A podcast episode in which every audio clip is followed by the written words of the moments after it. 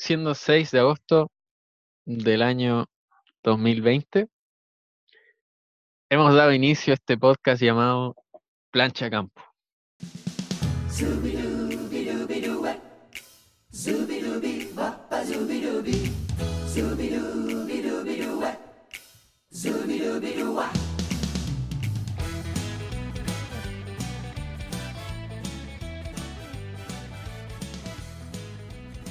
¿Cómo estás, Mike? Bien. eh, extraño. Extraño estar bien. O sea, estos días han sido súper piola. El receso universitario me ha favorecido mucho mi estado de ánimo. Bordar me ha favorecido mucho mi estado de ánimo. Y bacán porque a mi mamá le aprobaron la devolución del 10%. Que yo todavía no pido porque tengo AFP modelo. Súper. Qué bueno que no tengo deuda por pensión de alimento porque si no estaría terrible cara. Hoy estaban reteniéndole a la gente que no tenía hijos. Me estoy hueveando. Yo soy gay, me la retuvieron. Ya, no, Algo que decir, Juan, que no sepamos. como fiscalía. Juan, ¿no quieren contarnos algo? Oye, si yo iba a tener un emprendimiento de una artesanía, yo tenía listo mi puesto. Yo me, me quería comprar una parcela en Lampa para poner unas plantitas. Oye, si no es pajales y yo no jalo. ¿Cómo voy a gastar un palo en jales? ya, ¿y tú, Cristóbal, cómo estás? Bien, aquí en cuarentena. Ahora soy Instagramer. ¿Verdad? Entro al mundo del Instagram. Cuando la gente se está saliendo. Sí, cuando la gente ya de- lo dejó. Somos unos viejos. Puta. Ahora es puro TikTok la gente. A mí me da susto TikTok. Nada, me las redes sociales. Instagram cuando salió, cuando todavía no era de Facebook, me da mucha desconfianza. Ahora también. Ahora ahora, más aún. más aún, que desde Facebook. Oye, pero es terrible cuando de- tenía un teléfono nuevo, aunque sea, bueno, nuevo para ti, y descargas las aplicaciones que vas a usar, todas las weas son de Facebook.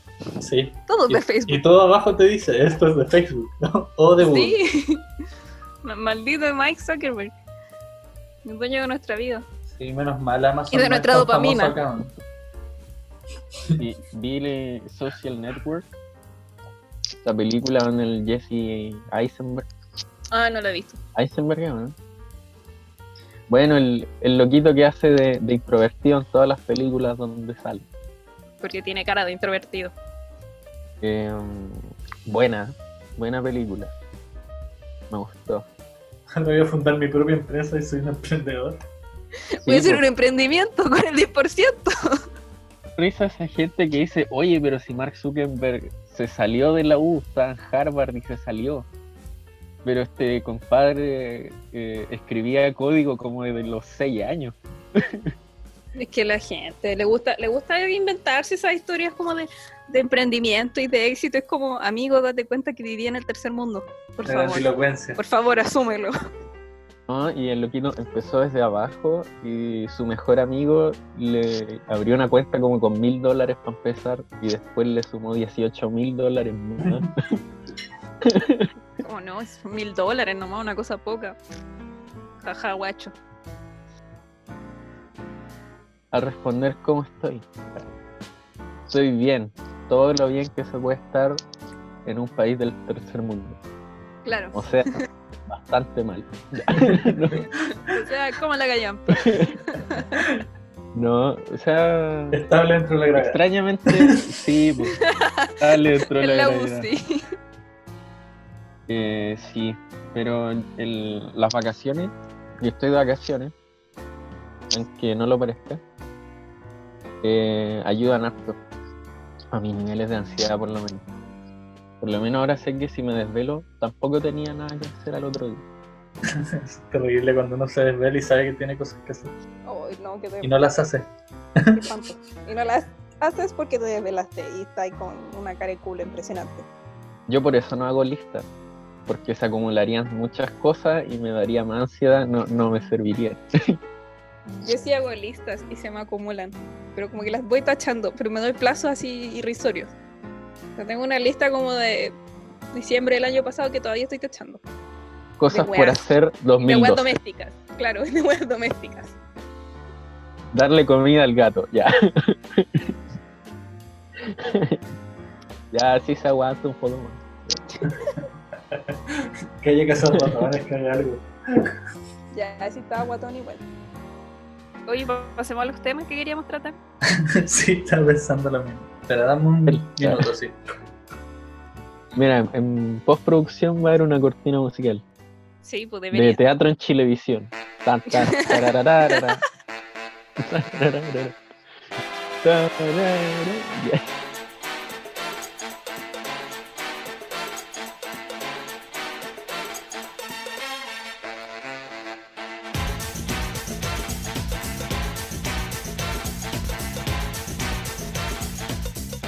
Tú dijiste que vivías en Santiago, Mayra. Sí, así es. ¿En qué sector de Santiago? En el mismísimo mismo centro. El mismísimo mismo centro. Eh, he agitado Santiago. Desde afuera, Sí. yo ¿Mucho centro? agitado. Centro, Y centrismo. me preguntó, me preguntó en qué parte de Santiago vivo. De hecho, éramos súper vec- casi vecinos con el Sí, Cristóbal. vivíamos cerquita. Yo creo que unos Súper 5 cerca. minutos. Sí. Eh, mismo barrio. Y pucha, yo no, yo no me considero como santiaguina, yo soy nacida y criada en Recoleta. De es, Recoleta con eh, Chetumare. de Recoleta, de Chuchetumare, sí. Eh, la comuna de mi alcalde Jadwe. Yo voto por mi alcalde Jadwe. Pero es terrible porque votamos por él y el año que él salió y él eh, fue elegido, yo me vine a vivir a Santiago.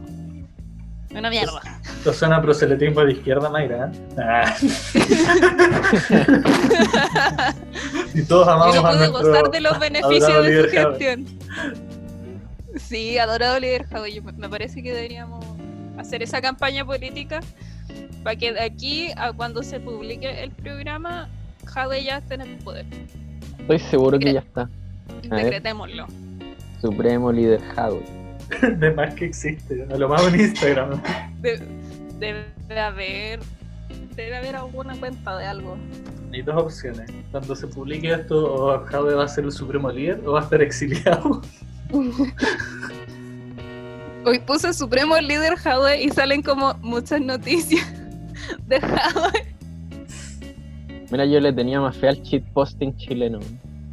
Bueno, pero la, gloria, la gloriosa comuna de Recoleta, donde está nuestro Supremo líder Jadwe, Nuestro amado líder. eh, nuestro amado líder, eh, era mi hogar. Y lo echo de menos, weón, si la, igual la vida en Recoleta era más amable que en Santiago Centro, estando pegada a Santiago Centro.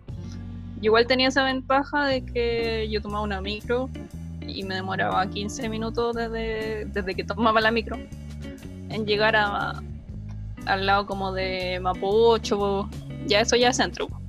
Tomaba la micro llegar a la. Alameda. claro. Comiendo huevita. Y era, por supuesto, siempre compraba guaguita en la micro. Y, mm, y eso igual era bacán, pues, o sea, igual Recoleta era más barato que Santiago Centro, porque puta que es cara, está como una publicidad, un kilo de pan, un kilo de pan, weón, 1500 pesos, ¿de qué, están- de qué estamos No. hablando? Es la panadería la ¿Cuánto? carrera. No, pero si todas las de aquí, 1500. no, debe estar como El 1400, pero sí, 1400 el kilo, o sea, esas weas son 8 marroquetas. Y para contar. No, en el barrio Yungay había una panadería que no sé si sigue existiendo ahora, pero ojalá que sí. Que hacía muy buen pan. Tenía muchos tipos de pan, incluido integral. Y todo valía el mismo precio y podías mezclar. Y vendían a 1250 el kilo. Y el pan era livianito, así que hacer un kilo era careta. Era puro aire. Se sabe. Bueno, bueno. Pan bueno, pan Y bueno. sí, el, el pan de la panadería de acá es súper rico, pero es más caro. De hecho, la panadería es más cara que el pan de los almacenes. Y el pan del almacén, y hay como muchos almacenes aquí porque está lleno de edificios, entonces uno no daría abasto. Eh, hay uno que es un pan muy rico y se acaba temprano, entonces de repente mi mamá va a comprar tarde y tiene que comprar en la botillería que está al frente del almacén y la marraqueta de ella es tan mala, pero tan mala en El litro comparación. marraqueta O sea, es tan ya- malo. Bueno, es como, es como comprarte un vino en caja y comprarte, no sé, un vino en bolsa. Como, no puedo compararlo de otra forma. Y hay que acompañarlo con dos bálticas por lucas. Más o menos. O hubo glorioso tiempo en que vendían tres bálticas por lunga. Pero yo igual era muy chica para gozarlo. en dictadura. No, pero si mi hermana grande, mi hermana grande tiene 10 años más que yo nomás. Ah, yo creo que 2000, en los Yo- 2000. Igual yo creo que hay momentos, sobre todo en Santiago, donde sale más a cuenta de comprar sopaipillas que comprar pan. Sí, totalmente. Incluso más barato. Comprar sopaipillas para comprar sopaipillas para freír es más barato que comprar pan. A veces. O yo hacía eso. Me freía sus dos sopaipillas para la once. Estaba ahí. Con manjar. Oh, man. Sopaipillas con manjar, qué rico. Oye, ya, cortina musical.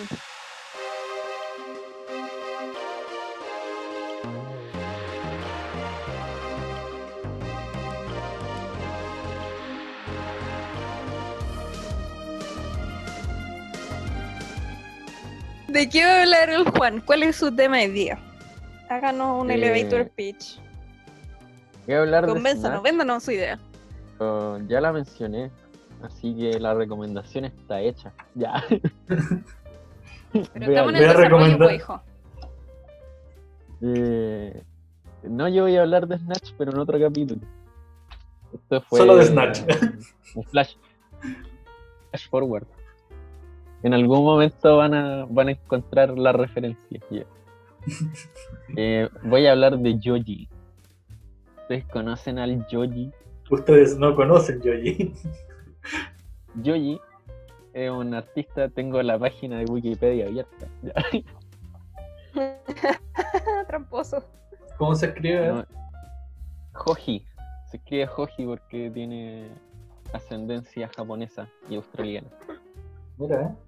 Usted, usted dice Yoji y yo pienso en un diseñador japonés que yo admiro mucho y lo amo. Es maravilloso, ¿no? Yo creo que igual es una buena recomendación. Nada, para más tarde. A ver, lo voy a anotar. Yoji Designer. Ya, pero el Yoji eh, es un ex youtuber, aunque ustedes no lo crean. George Miller era el, el personaje de internet conocido como Pink Guy o Filthy Frank. Ah, muy bueno. Clásicos del internet. que debe ser el mayor plot twist de la historia. así. El loquito era el Harlem Shake. Y tenía un video donde hacía puras estupideces. Creó un universo expandido de- del Pink Guy, donde se ponía un traje rosado y tenía como mm, un sistema. En la historia funcionaba que él viajaba como en dimensiones y había un dios. No, muy, muy. No sé, bizarro. Muy australiano. Era australiano. Porque eso igual explicaría muchas cosas. Eh, no sé si su papá o su mamá era australiano. Tiene ascendencia australiana y japonesa. Y el loquito eh, creció en Japón hasta los 18. Y después viajó a Estados Unidos. Y este tipo, como para no extenderme tanto, eh, se hizo famoso porque hacía pura estupidez en su canal de YouTube. Entre ellas, hacer una torta de vómito y comérsela. ¿Por qué? Porque el bueno el vómito me persigue. De verdad. ¿Por qué? No, porque como durante la cuarentena empecé a seguir en las transmisiones de un Twitch, que no le voy a hacer publicidad. Y los últimos, creo que los últimos dos videos que hicieron, que subieron, hablaban de hueones que comían cosas raras y todos terminaban vomitando y yo así como, puta weón, yo me senté a tomar once a ver esta wea. Porque Así también que- hicieron una torta de pelo. y también se la comieron. Todo esto lo hacía con otros canales de YouTube, como el, el. ¿Cómo se llama este tipo que hace tutoriales de cocina, pero que revienta los huevos y se ven solo sus manos? Ah, el How to Basic. el How to Basic. Tutoriales de todo. fondo, Tutoriales de todo. Y en todo había huevos. y este sonido. Sí. A ver, Completamente innecesario. y eh, el IDAPS, que el creador del GIF de Osteoporosis. es una referencia muy 2012. Ya, pero el Yoji hacía ese tipo de cosas y ahora es músico. Es músico. Wow. Y tiene, cambió contra contra tiene un... Es que él partió haciendo como rap, eh, como irónico, con Pink Guy. Con canciones muy buenas como Shut the fuck up. en realidad hacía memes, hacía canciones memes. Y después Igual es un género, yo creo ya. Como que hay varios de esos. Sí, mucho. Y después se metió en la música seria haciendo baladas y RB. Y Ah, o sea, le pegaba al joven. es bueno el compadre. De hecho, es productor y DJ. Es seco el loquito. Así que esa es mi recomendación del día de hoy. Yoyi para los amigos, Filthy Frank para la familia. Así que eso. Un aplauso para Yoyi. Ya, ¿cuál es tu, tu tema? ¿Cuál es tu tema, pues, Cristóbal? Esto debería haber estado resuelto. Ya voy a hablar del mate. Porque lo tengo aquí al lado y me acordé de eso. Yo de cabro chico tomaba mate. Cabro chico, así. Chico, chico, chico, chico, chico, chico. No tenía ni rulo. wow, wow, wow. Era chico, chico, chico, chico. Pues Juan, no te rías, pues. Yo también tomé mate de chica, la verdad. Sí, pues, cuando sí se me aceleraba la cuchara, pero ahora la weá no me hace nada. Se llama resistencia y pasa con todas las drogas. Y Se llama estar muerto por dentro. También. siempre me gustó mucho el mate, tomaba mucho, sus tres teteras diarias, ese toque. Después fue bajando sus dos litros, ahora ya tomo de vez en cuando, pero cuando tomo, tomo. Los que me conocen saben cómo soy. ¿Sabéis cómo tomo yo? ¿Para qué me invitan si saben cómo me pongo? Y me gusta probar sabores con el mate. Busco hartas hierbitas. Y creo que lo mejor es con romero y albahaca. Manjar. Hoy me dio sed. Lo otro es que acá en el sur se toma mucho mate, pero en Santiago lo asocian a los argentinos. y es como, ah, como te creís argentino. Y es como, no, No, en vos otras partes del mundo se toman mate. Igual es complejo eso porque como que acá en el sur, aunque en la casa nadie tome mate, siempre la gente tiene un mate y lo tiene guardado. Y eso es como... Es algo Su como- bombilla de mate. Sí, siempre hay una bombilla y hierba en algún lado. Hay que buscarla a veces, pero está. Como que la gente tiene, pero aunque no tome, aunque no tomen mate, está, está guardado. Primera necesidad. Sí. Y yo creo que el mate igual es mejor que el té y el café, porque te dura más, sirve para guiar la- las conversaciones. Yo creo que eso es lo mejor del mate. El mate es un mediador. Cuando estás conversando con más gente y el mate va corriendo, te tenés que callar nomás pues, cuando te toca. ¿Cómo hacer callar a un Cristóbal? Pásale el mate. Sí. Real. El que-. Me ayuda a conversar porque uno que es bueno para no callarse. Exacto. El problema ahora es el coronavirus. Pero se supone que el, coro- el COVID se muere con el calor. po. Habría que echarle aguardiente al mate, ¿no? Claro, le echáis aguardiente y agua bien caliente está del otro lado. Pero el cáncer que te va a dar en la boca te lo encargo. Garganta lata nomás. Disclaimer, eh, no tomen bebidas con agua hirviendo, por favor. Este podcast no se hace responsable de quemadura respecto No a se hace responsable de los efectos que pueda tener el exceso de alcohol y agua caliente en su cuerpo. Lo que tú decías de, hacer callar a alguien dando el mate no sirve con los abuelos que llevan 40 años tomando mate hirviendo. Se bajan el mate de una, así, aunque esté a 90 grados el agua.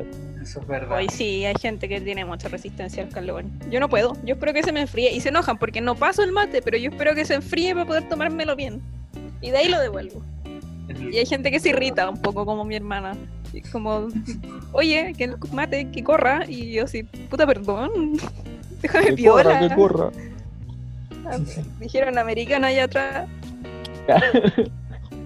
Pero es verdad, eso en, los campos los viejos toman mate como con agua hirviendo y se enojan porque no lo tomáis rápido y la agua está hirviendo, así como gente que ya no tiene sensibilidad. Igual pasa cuando un tiempo que me dio por tomar mate muy caliente y después ya no sentía bien la lengua y podía tomar mate caliente sin problema. Yo creo que es como lo que le pasa a la gente del campo. Después de que perdí el sentido del gusto, Pero qué terrible. Cuando lo picante empieza a saber dulce, Cuando sentí el ají como pimentón. Ese, ese es el momento. es el momento con agua hirviendo. No, qué atroz. A mí me gusta dejar enfriar la comida y las bebidas. Las bebidas más que, más que la comida, pero no sé, esa gente que se toma la sopa como hirviendo recién servida, igual encuentro que es lo mismo. Como, por favor, cálmese, si, si su plato no va a salir corriendo, puede esperar un poco. No, pero es que la sopa caliente. Mis derechos humanos, mis derechos humanos. Mismo perfil igual. la sopa hierve más como a más temperatura que el agua sola. Tiene solutos. Se ¿Y eso por qué? Tú no la ves hervir por. ¿Cómo se llaman esto? ¿Propiedades cualitativas? No. Coligativas de la materia. Voy- Podía estar mintiendo, pero yo te voy a creer. De hecho, estoy mintiendo. Es demasiado serio para Juan, como para mentir con eso. La- las soluciones alteran sus puntos de ebullición y de congelación en presencia de solutos. A mayor concentración de soluto, mayor variación de estos puntos. Mm, ya comprendo. Fuente, Gracias. Fuente, créeme, por fin. Ya buscarla, créeme. De los deseos. Ya vos, yo me deconstruí. Ya. un píxel te pido, un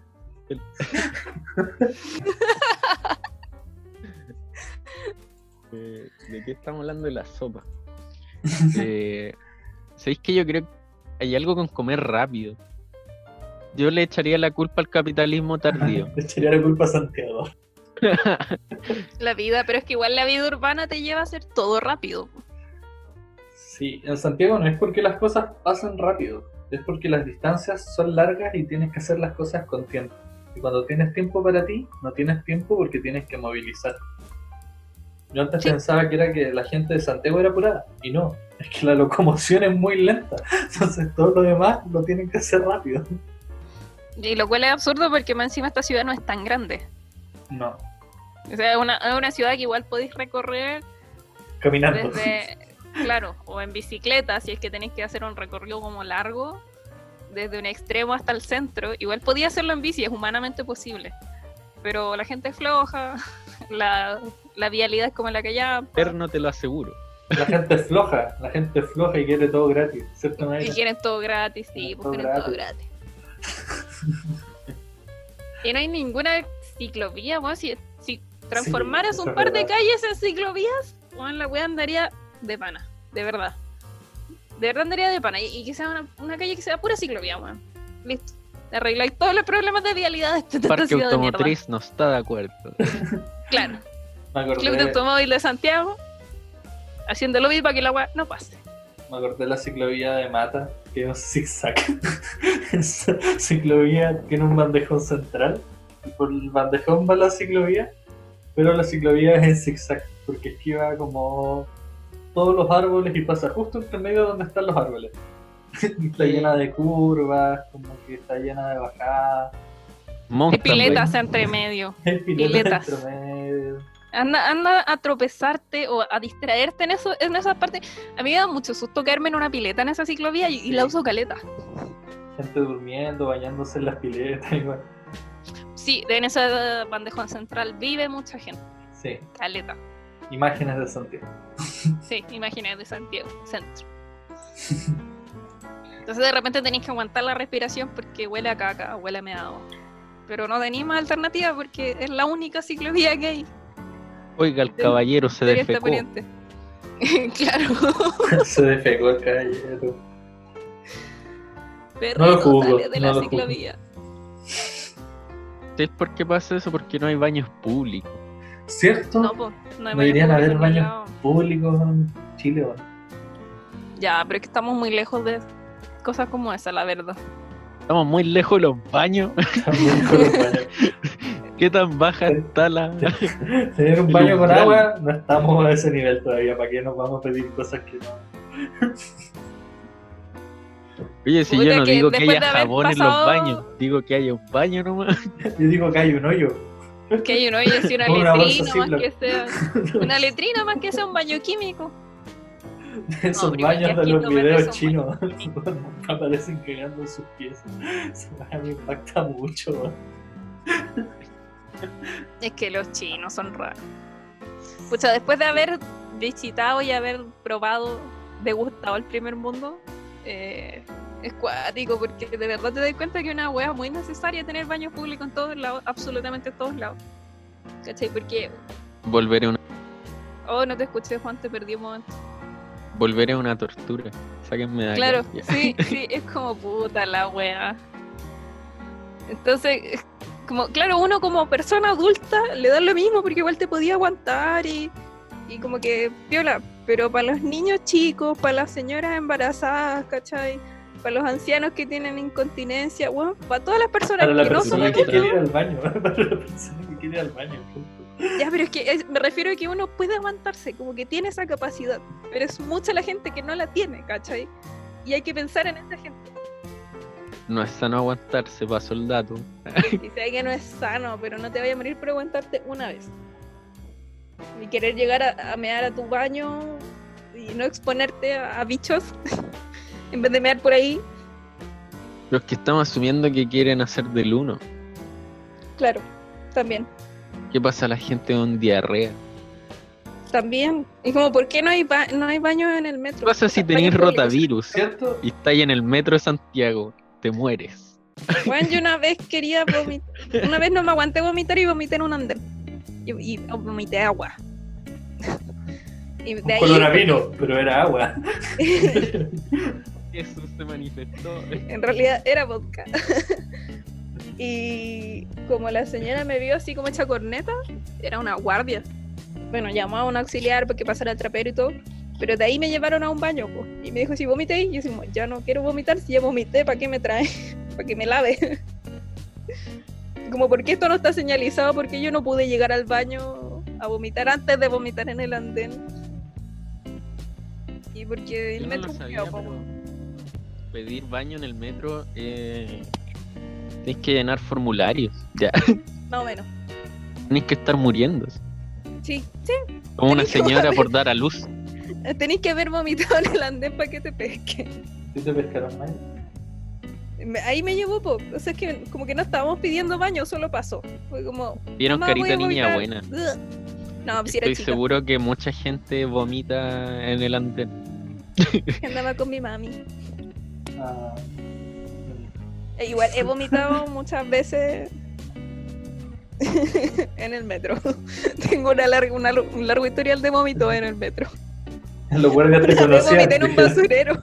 Ah, es la Mayri. Sí, en la magrita que De la en niña vómito. Una vez vomité en un basurero y después sacaron ese basurero y nunca lo repusieron. Bueno, cuando todavía había basurero en el metro, ese lo sacaron para siempre. La corrosión. Sí, el ácido. Pero yo, no, yo no quería, de serio que no quería. Y fue como. Y, y todas esas cosas me pasaban cuando chica. Como que no. no debo haber vomitado curada en el metro, no sé, una vez. Todo lo demás pasó cuando no bebía, en exceso. Yo creo que hay que pedir que en la nueva constitución hayan baños públicos. pero públicos de La verdad. nueva constitución de nuestro supremo líder. Sí, no baños públicos donde te cobren 500 pesos y hay una señora que te pase dos papelitos de confort. Donde de verdad son baños públicos. Baños de los locales, de cualquier local de, de la Alameda, se cobra. Los Chile, China. si hacen baños públicos, van a ser concesionados y vaya a tener un tag del baño. Cada vez que cruce el portal del baño te van a cobrar. Vaya a tener una VIP para los baños. Vaya a tener un chip radérmico. Como esos baños que están en el centro, pues como en el Paseo Ahumada. Yo siempre los encontré muy caros igual, y nunca estaban tan limpios. Entonces yo siempre era así como, no, bueno, sí me aguanto. Si ya llego a mi casa. nunca los pagué, prefería ir hasta el mall. Sí, y, y, y después en el mall empezaron a pedirte las boletas de consumo y era así como, oh, el mall feo, del centro culiao. hacen eso en Santiago, weón. No podía entrar libremente. La rotería máxima eso. De que el mall Tenés más libertad para entrar al, al baño de, un- de una biblioteca que para el baño de un mall. ¿Qué es esa wea? una biblioteca, un lugar donde nadie debería entrar. Una biblioteca de un lugar donde la gente, la gente que vive en la calle va al baño. Pues, por ejemplo, una vez hablando con la gente del Centro Cultural de la Moneda, ellos decían que tienen un contador de gente que entra al centro pues, para sacar las cuentas diarias. Y que ellos están seguros que el 70% entra porque el baño es abierto y van y piden entrar al baño. Y que gran parte de los visitantes ve algo de la exposición porque fue al baño y se siente culpable. Va a sacar el Diego Rivera. Me encanta esa culpa igual. Hay tesis ahí, eso no se ha estudiado. La historia del arte lo tiene bien tirado eso. La gestión. Tío. al baño como acceso a la cultura. Todas, las- todas las galerías con, con baño liberado. Me gusta. Igual es Ser una buena. un visionario. Sí. Por eso puso el, el, el urinario ahí. Decodificamos el urinario de Duchamp. Ahora todo tiene sentido. Él quería baño nomás. No quería hacer algo. Estaba diciendo quiero que el baño sea público. Igual una buena declaración discurso. política. Era un manifiesto político, no artístico. Sí. Gracias, tío Duchamp, lo queremos mucho. Perdón por entenderlo tan tarde. Pero ahora podemos ponerle en práctica sus palabras. Podríais ser menos críptico también. Pues, ya.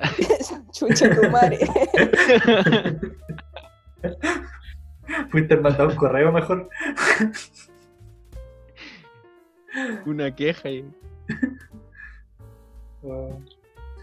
A mí me da penita que de repente estoy en el Diego Rivera viendo una exposición y hay gente, porque hay un baño como al lado de la sala Jardí Vistúa, creo que.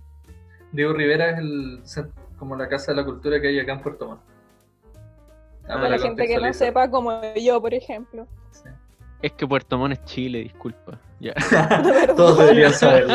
Perdón por ser de provincia. Nadie De ser dijo de Recoleta, de la provincia de Recoleta. República Independiente ya. Em, ah, po, y de repente cierran con llave y la gente como que se queda parada afuera como en Ábrame. shock porque, porque no sabe a quién pedirle, po, porque del otro lado está el café, el sirope, y del otro lado es como una oficina y nunca hay nadie. De repente hay un señor medio gordito con cara de hipertensión, eh, como llenando unos papeles. Y entran así como, oye, el baño está cerrado. Y yo así, no sé, supongo que si no pudiste entrar está cerrado. yo no trabajo acá. Yo estoy Y esperando se la llave para el baño, igual. Eh, sí, así que es una buena, es una buena tesis, una buena hipótesis de que el baño acerca la cultura.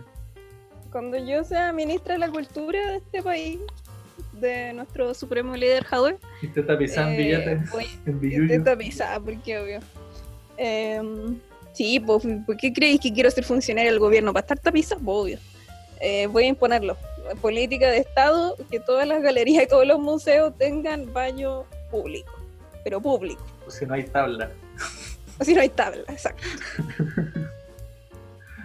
Igual tiene mucho que ver esto con lo del mate.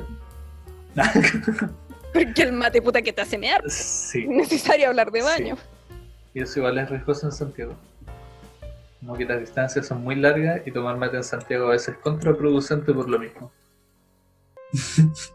Como cuando cerraban, nos quedamos en la sala del Z y cerraban todas las entradas y teníamos que ir al baño o era tema. Tía, quiero mear. Tía, déjeme entrar. Tía, me meo. ¿Qué onda eso que los profes te podían prohibir ir al baño? No sé si está sí. relacionado a lo que estaban hablando, pero me acordé de eso y me indigné. ¿Profe, puedo ir al baño? No. ¿Tú cachai que a los presos les dejan ir al baño?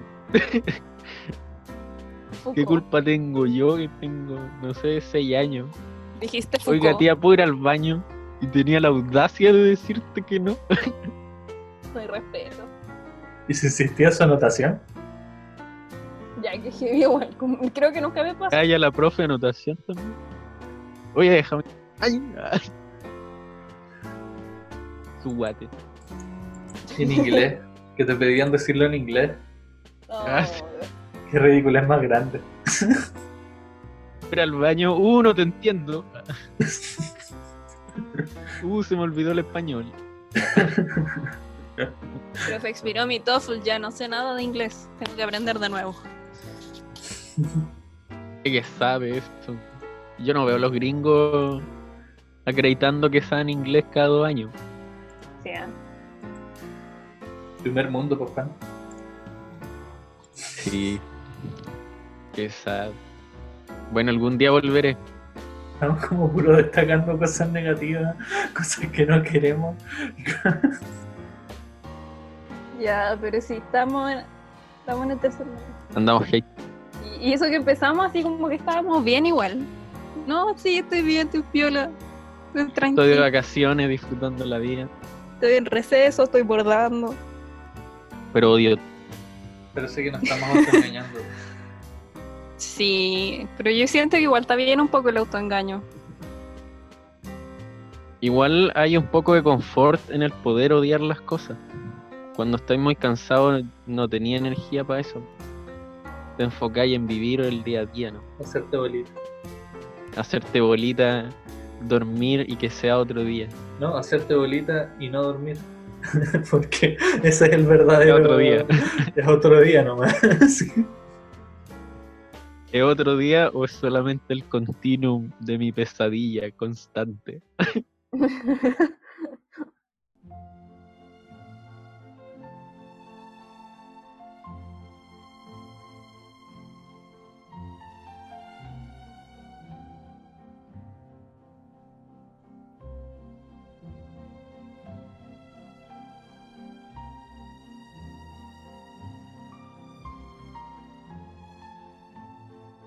Dale, Mayra, tu tema.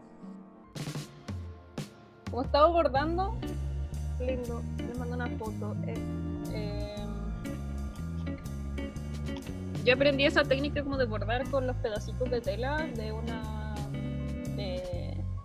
arpillerista de la Hormida, que no sé si ustedes saben que las arpilleristas de la Hormida fueron consideradas tesoros humanos vivos y por la fueron declaradas tesoros humanos vivos por el Consejo de la Cultura y las Artes antes de que fuera ministerio el 2012 y resulta que igual quería hablar de ellas porque tienen una historia súper bacán durante la dictadura se juntaban las señoras a hacer terapia de por toda la mierda que estaba pasando.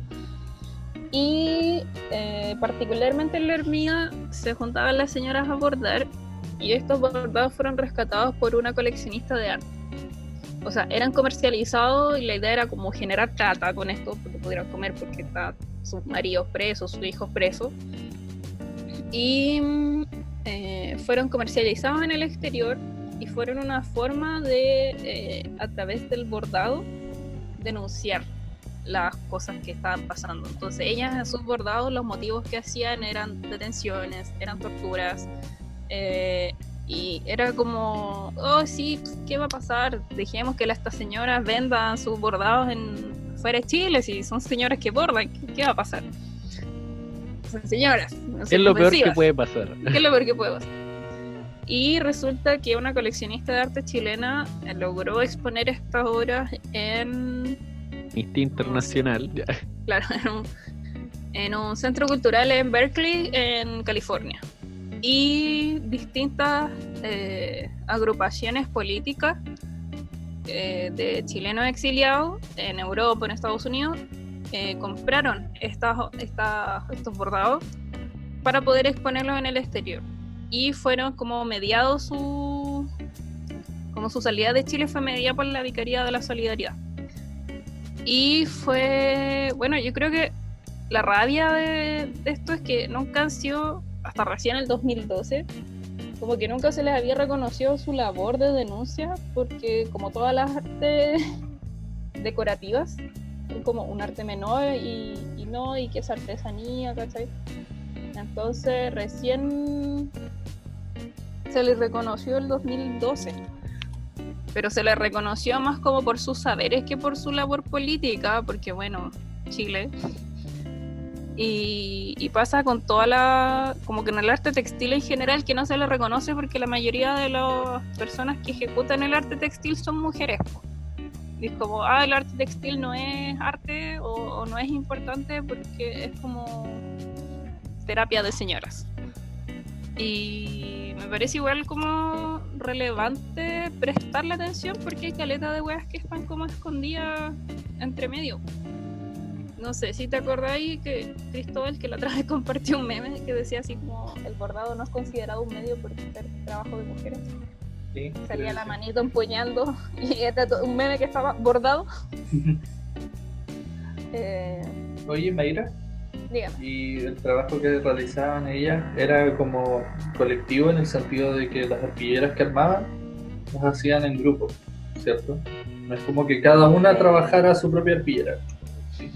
Hasta donde tengo entendido, cada una hacía su propia arpillera, eh, pero los eh, materiales y como los procesos que tenían eran colectivos. Eh, entonces no es como que fuera, o sea, hay trabajos de arpilleras colectivas de que todos metieron mano en una misma arpi- arpillera, sí. Pero hasta donde yo cacho, como que cada una hacía su propia arpillera porque igual no eran de dimensiones tan grandes. Entonces, lo que sí hacían era como mucho eh, colectivizarlo, las cosas que tenían a mano, porque casi todo era como con telas recicladas, cosas que tenían en la casa, porque tampoco había plata para comprar materiales muy caros.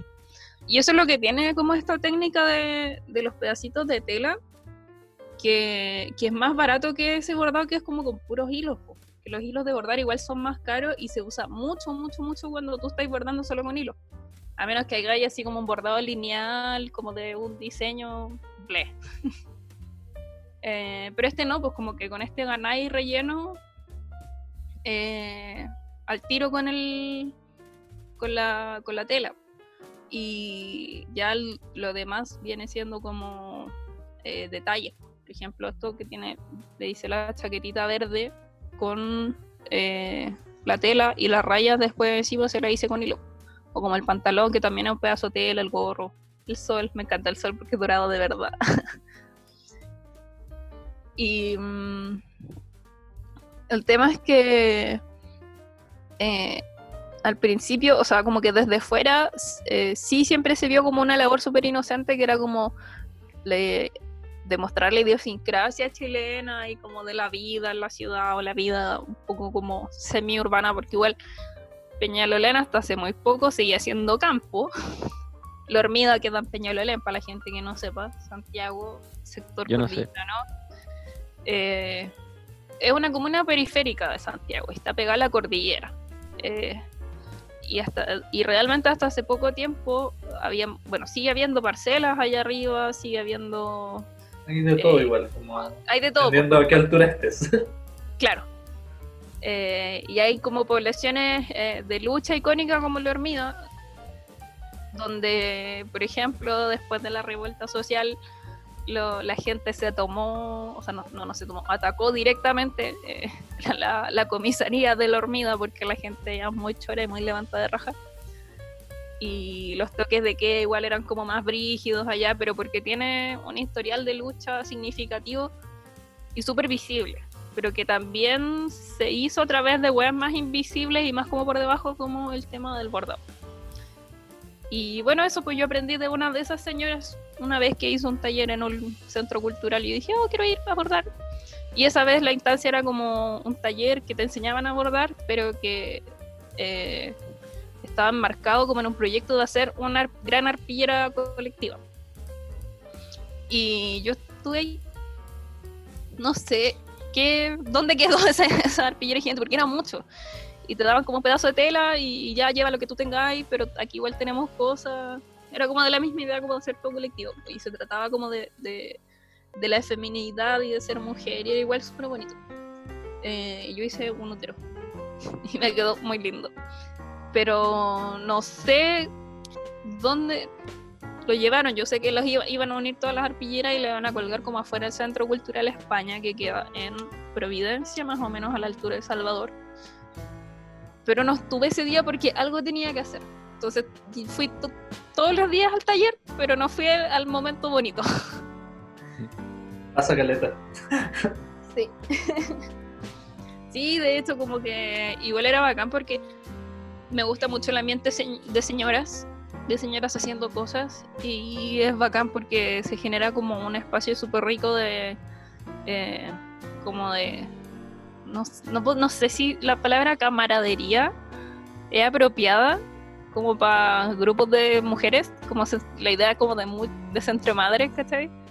Siento que camaradería es muy masculino, pero, pero es como eso, ¿cachai? Pero en un ambiente muy, muy femenino y es bacán. Y es entretenido porque las viejas son entretenidas. Salen con cada hueá. bueno, eso. Me gusta bordar, me relaja. Pero Ah, quería ya. demorarme más en esto, pero me demoré dos días. Uh, a mí me gustó. El medio se convirtió en el mensaje. Como el que podías traspasar el mensaje de precariedad y como de resolver con lo que tienes dentro de su propia técnica. Como que se empapó de, de toda esa realidad como de mujer abandonada por el Estado, eh, en lucha. Como que todo eso. eh, qué bueno que lo. Qué bueno que lo pudieron ver como algo destacable. A pesar de que, como tú decías, como que se destacó más la chilenidad y, y como, no, esta Claro. técnica es súper bonita, más que la denuncia. Pero, pero son como esas historias, como, como grandes mujeres detrás de la historia, haciendo historia. Y, y bueno, son patrimonio Claro, y- vivo, pero ¿cuánta gente conoce que son patrimonio vivo? Sí, gracias por contarnos. Yo no sabía por lo menos. Hay un video, o sea, el- esta cuestión, este programa como de los tesoros humanos vivos, tiene un canal de YouTube y hay muchos. O sea, a mí me encanta porque la mayoría de la gente que sale ahí son como artesanos o gente que sabe algún idioma que se está perdiendo. A mí me gusta mucho, entonces como que quería rescatarlo a propósito de que estaba abordando, pero igual puedo traerle más historias de eso. Eh, y porque por lo menos cuando estaba estudiando diseño, eh, le daban como, eh, tuve un ramo de como diseño y artesanía y en la PUC. Me da tanta vergüenza decir que tuve un ramo en la PUC. De diseño y era- artesanía. Sí, yo, yo entraba a esa sala y me sentía cada vez más chica y más morena cada vez que tenía ese ramo.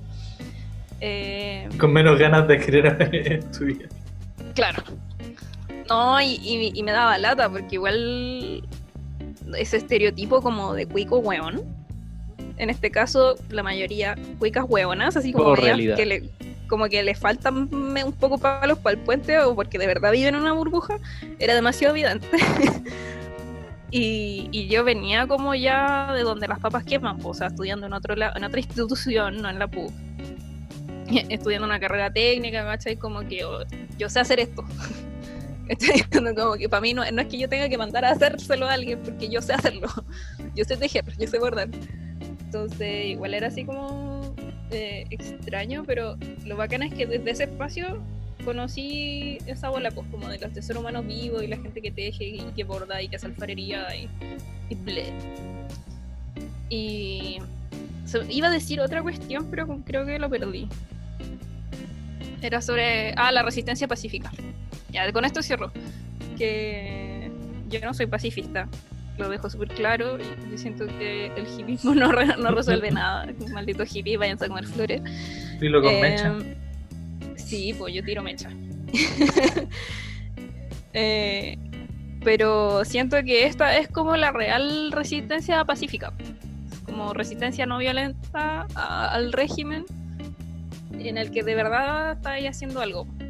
¿Cachai? Y, y valoro y destaco caleta esa wea, pues, de la gente que de verdad hizo cosas, no necesariamente metiéndose a la guerrilla, no necesariamente metiéndose a la resistencia armada, que también es completamente válida y necesaria, pero cuando eres una mujer sola, porque tu marido lo detuvieron y tenéis que alimentar a cuatro hijos, puta, ¿qué wea te ponía a hacer como un oficio? ¿Cachai? Y es una wea que está terrible, terrible, terrible invisibilizada en la historia de este país, y yo creo que de toda Latinoamérica probablemente, eh, y que es necesario como levantar, como decir, oye, existe, existe, y, no lo estáis viendo porque son mujeres las que lo están haciendo. Sé eso, besitos. Besitos, caballeros. no, me van a acusar de plagio. Este sí que me acusan de plagio. Yo me recordé Mayra, a la historia de la Gabriela Pizarro. Es una folclorista recopiladora muy importante de Chile que eh, fundó el conjunto Millaray. Y Suena caleta. sí, es como el Concumén, pero Sí, sí, sí. paralelo. Porque ella postuló el Concumén y no la dejaron. No la aceptaron. Después fundó su propio grupo. Y ahí ella se, de- se dedicó a recopilar música de Chiloé y del sur. Y para la dictadura se fue a vivir a la Hormiga. Y vivía allá. Y, Vaya, vaya lugar al que se fue a vivir. Sí, es que ella igual era ah, combativa en ese contexto. Entonces contaban de que igual era súper precario el ambiente, como de que allá como que casi no llegaba nada. De que habían como muchos ratones y la gente estaba colgada a la luz. Entonces la gente dejaba la luz, decía la gente dejaba las luces prendidas en la noche porque si no los ratones se comían las cosas. Para que los ratones no salieran. Y que en la noche pasaban los helicópteros de los pacos a ras y hacían sonar todas las casas que eran como de lata para que la gente no durmiera. Eh, terrible brigio. Y ella eh, grabó un cassette, creo con otros artistas, como del año 80 y algo, será como el 85, puede que esté mintiendo, pero es por esa fecha. Y que se llama Vamos Chile, que es un cassette que está que era ilegal, donde abiertamente hablan Era del un bootleg. Hablan del tema del frente, como de que hay canciones que recopilan como los gritos de las marchas contra Pinochet y ella las musicaliza. Y las hace Como la Anita Tijoux ahora. Sí, pero las hacía tonadas, porque ella era recopiladora y folclorista. y como que hay hartos como he leído como comentarios de gente que decían que en esa época ella iba al, al a La Vega a La Vega iba a cantar canciones chilotas y como que la gente la conocía ahí igual y siento que la figura de ella es como conocida como en el mundo de la gente que le gusta esto pero en general como que las figuras que siempre destacan es Margot Loyola y Violeta Parra eh, siento que su figura es como súper importante la de la Gabriela Pizarro y como que tampoco es muy visible. Y que de verdad como que estuvo ahí donde la cosa era muy cuática. Que siguió haciendo todo este trabajo, creo que trabajaba también con estudiantinas, como que mucho esto de la música también como en la juventud. Y yo creo que igual que cuando las cosas están como tan mal, como que la música o lo mismo el arte, la arpillera, como que yo creo que igual ayudan caleta, como que no es muy valorado y ayuda a caleta. Sí, Tengo un, un conocido que dice que la danza es un arte menor. Pero un weón que ningunea todo. es un weón que no tiene amigos, así que su opinión. me nin- no me ningunea a mí, no es personal, pero ningunea a Galeta como la volada de- del zodiaco.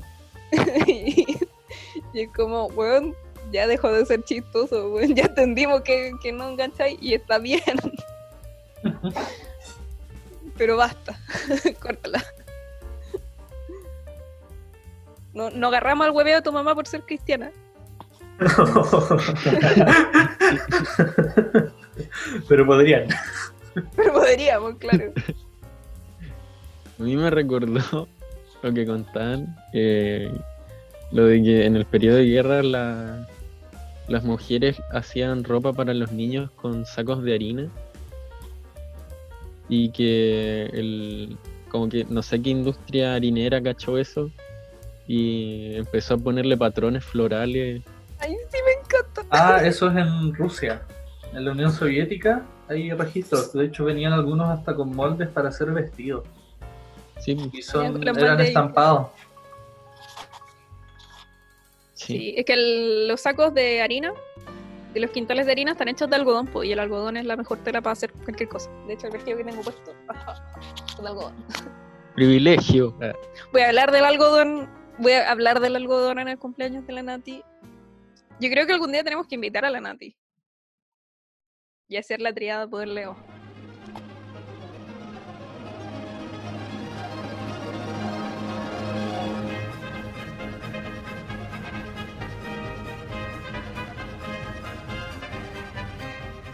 Ya, yo quiero recomendar el documental que vi hace un rato para mi tarea, eh, que se llama The True Cost, que habla sobre el impacto de la industria de la indumentaria, tanto vestuario como calzado y todas esas cosas, eh, en el medio ambiente y las precarias condiciones laborales y todas esas cosas. O sea, igual es denso, no es para alguien que esté premenstrual porque realmente duele un poco.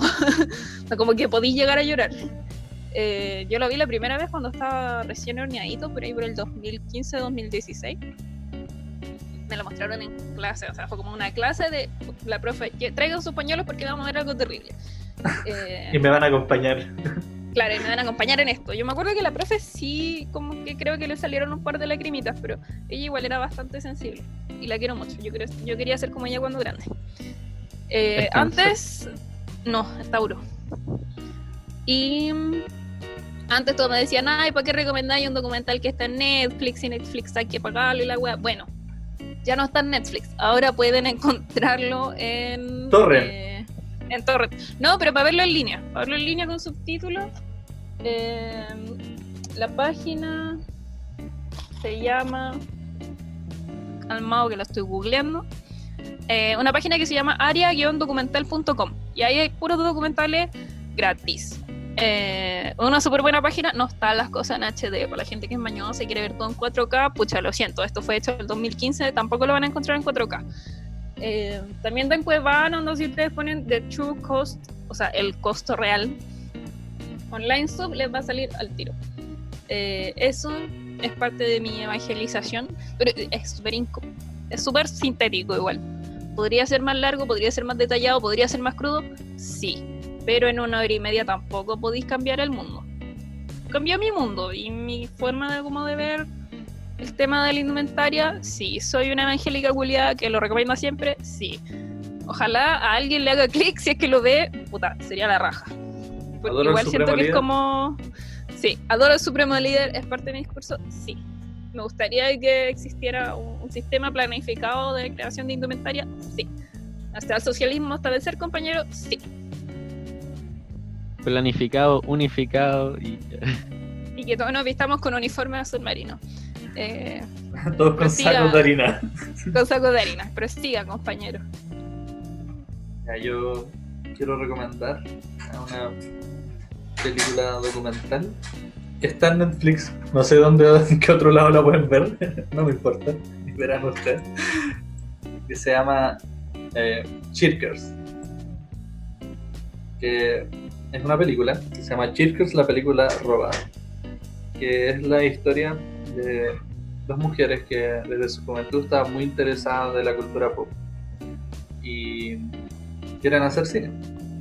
Resulta que quieren hacer cine y ellas son de Singapur. Y Singapur está viviendo una dictadura. Entonces como que todo era muy cerrado, todo era muy conservador. Ellas tenían una corriente muy como liberal lander de hacer como revistas eh, trabajar harto cola, hartas cosas bien negras, bien oscuras y como un poco grotescas, ¿sí? Y conocen a un profesor de cine. Y el profesor de cine como que las ayuda. Y em- empiezan a estudiar cine, aparte que ya eran muy cinéfilos, y resulta que hacen una película. Y esta película como que la graban, y supuestamente él le iba a editar, y la película desaparece. Entonces todo el documental se trata de cómo recuperar una película que todos recuerdan haber participado, pero que no existe. Y cuentan la historia de eso, de dónde está la película. como, y van viendo toda la gente que participó y te muestran escenas de la película original. Y es terrible bueno. Terrible buena, es muy bonita visualmente. Eh, Las directoras como que son maravillosas. Y es un rollo muy personal también. Como de cómo ellas fueron descubriendo también como eh, y desarrollando su interés por el cine. Eso. Ah, 10 de 10. Pues tiene momentos que son graciosos. Porque entenderán que era como una película autogestionada en Singapur, cuando estaba como. no sé, Cine tiene, totalmente. pero sí, pero tiene una estética maravillosa porque está muy bien resuelto, como todo. Y eso era lo más terrible, igual en la película, de que hablan de que ellos todos recordaban haber participado en una película muy buena y todos recordaban todo muy bien, pero no, no estaba la película para probarlo. Oh, Qué qué pena. F por ellos. F. Eh, creo que me toca a mí. Así es, Juan. Dele Juanito, zúmbale primo. Ya, yo quiero recomendar el día de hoy, y solo por el día de hoy, ya, no. Eh, Off the Air, de Adult Swim, o Fuera de Aire, Fuera del Aire en... Eh, lo pueden ver en Adult Swim si tienen una VPN que les cambie la región a Estados Unidos. La pueden ver por torrent. eh, y están todos los capítulos Time. en YouTube. Están Ah, todos los capítulos en YouTube. En Está todo en YouTube, hermano. 1080p. Está todo en YouTube, hermano. Tira YouTube todo en 1080i. Pero aguante. 60 Igual- FPS. Sí. Es que no sé si están 60 FPS. Pero la. Es. No sé si considerarla una serie. Porque todos los capítulos son autoconclusivos.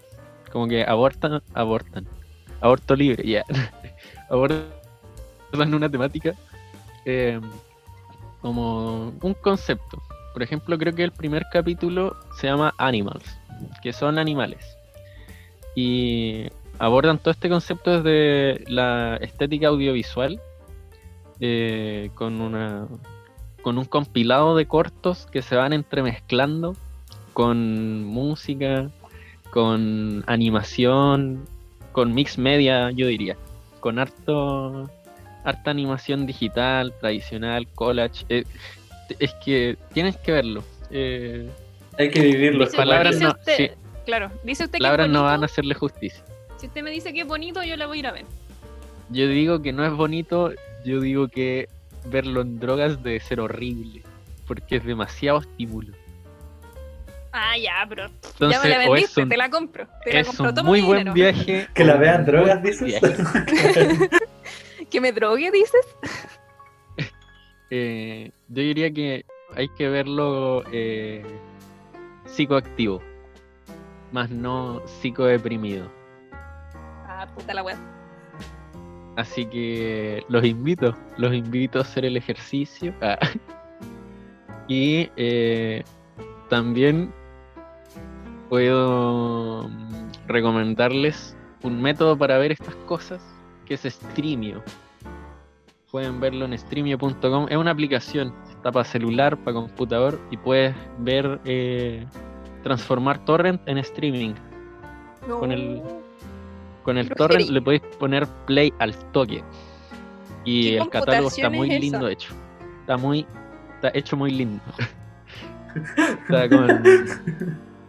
Pegó fuerte el programa. Sí, oye, me, me interesó más tu recomendación del programa que tu recomendación de la serie. Es más amplio el espectro, más útil, pero sí, me gustaron los dos. Si, Lo, le, lo agradezco. si les gustó Streamio, les va a gustar Off the Earth. Así que ya. Igual No, la serie tiene que ser todo el perfil como típico de Adult Swim. Como capítulos Sí. Uno ha visto- Uno ha Como visto Adult Swim, entonces ya rápidos. sabe a lo que se puede enfrentar. Puede ser vertiginoso, pero es parte de- del gusto. Hoy vean Eric Andrés Show. Yo creo que todo el mundo debería verlo. Eso. Adult Swim, recomendemos Adult Eric. André, Eric André como, como personaje se merece un capítulo entero. Oh, yo hablaría de él. de Eric André. Pero no me gustó su stand-up, puta que era malo. Pero eso es para otro capítulo. ¿Qué me pasó? Creo que estuvo muy condicionado por el medio. Sí. Pero es otro capítulo. Hablemoslo en otro capítulo. Capítulo Swim. Pucha, yo no he visto tanto Adult Swim, pero sí, igual. Vamos a hacer que veas. Sí. O sea, lo que he visto me ha gustado caletado, pero no, no soy así como una, una habitué. No es tu hábitus. Claro, no es mi hábitus. Igual habla ¿Sabéis bien de ti. No, igual sí es mi hábitus, pero por alcance. No es porque yo sea habitué de, de Adult Swim, pero la gente que me rodea sí, entonces como que igual por defecto termino gachando la wea. Comprendo, comprendo. Yo por No eso sé me cómo habla junto eso con. Cristóbal. Dispara mi, mi gusto y mi exposición a, a cosas a cosas más inusuales. Como lo inusual. Que, que Dios me juzgue, o la historia, pero nadie más. que me perdone Diosito. Y Diosito, pues no, mi ciela. Dun, dun, dun,